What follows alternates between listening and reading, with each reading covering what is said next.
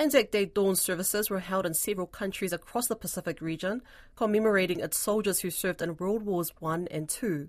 Lydia Lewis reports.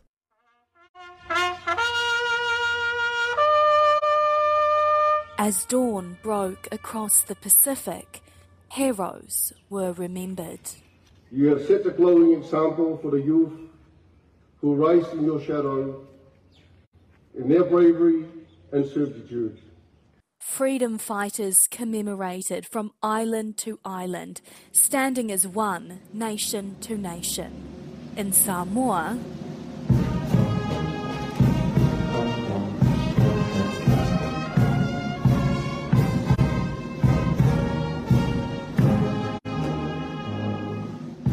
Prime Minister Fiame Naomi Mata'afa attended a memorial ceremony in Apia.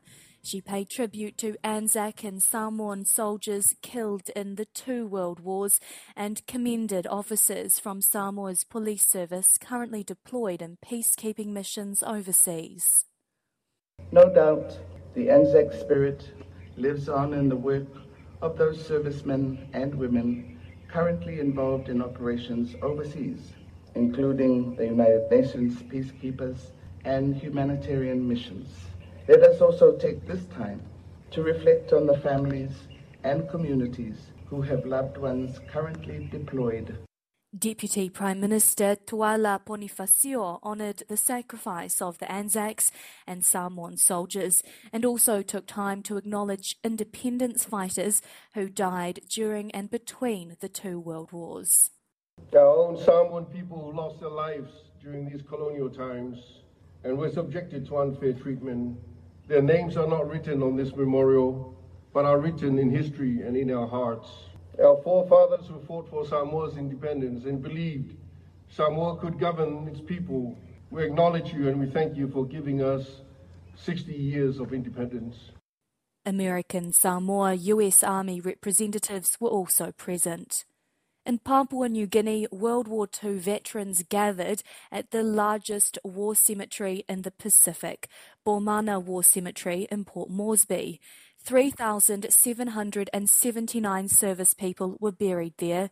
Australia's Minister for International Development and the Pacific, Pat Conroy, paid tribute to Papuans killed in World War II. We will never forget the Papuans and New Guineans who fought alongside and supported the Australian soldiers in the most challenging of times. 40 graves here are of soldiers from the Papuan Infantry Battalion who fought bravely alongside the Australians. The Empire of Japan invaded Papua New Guinea in 1942, capturing more than half of the island before being pushed back by Allied counter-offensive, a campaign which resulted in the deaths of more than 7,000 Australians, 4,684 Americans and more than 200,000 Japanese. An unknown number of Papuans were killed, many of whom served as scouts. In Solomon Islands, the British High Commission held a dawn service in Honiara. Solomon Scouts and Coast Watchers Chairman Sir Bill Saunders says the legacy is so important.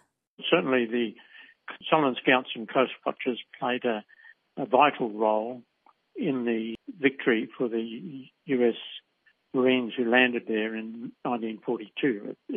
They wouldn't have won it, and they acknowledged that, without the know-how and the intelligence of the Solomon Scouts and loyalty. And in Fiji, Prime Minister Sitiveni Rabuka paid his respects by laying a wreath at Fiji's National War Memorial site in Suva.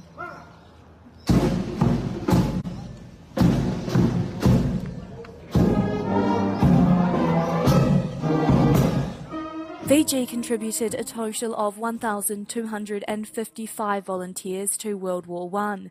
In World War II, the former British colony committed around 8,000 troops to the Pacific War, one of the highest rates of enlistments from a Commonwealth country.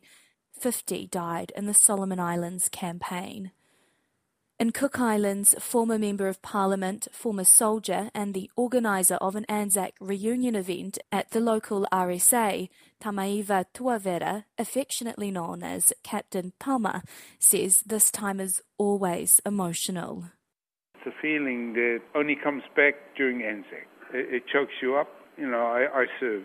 I just think of my dead mate. Captain Tama wants the next generation to remember the sacrifices made by soldiers who fought for freedom. To remember the sacrifices that we as soldiers have given for everybody. Sacrifices made by the generations who came before us so that we can experience freedom.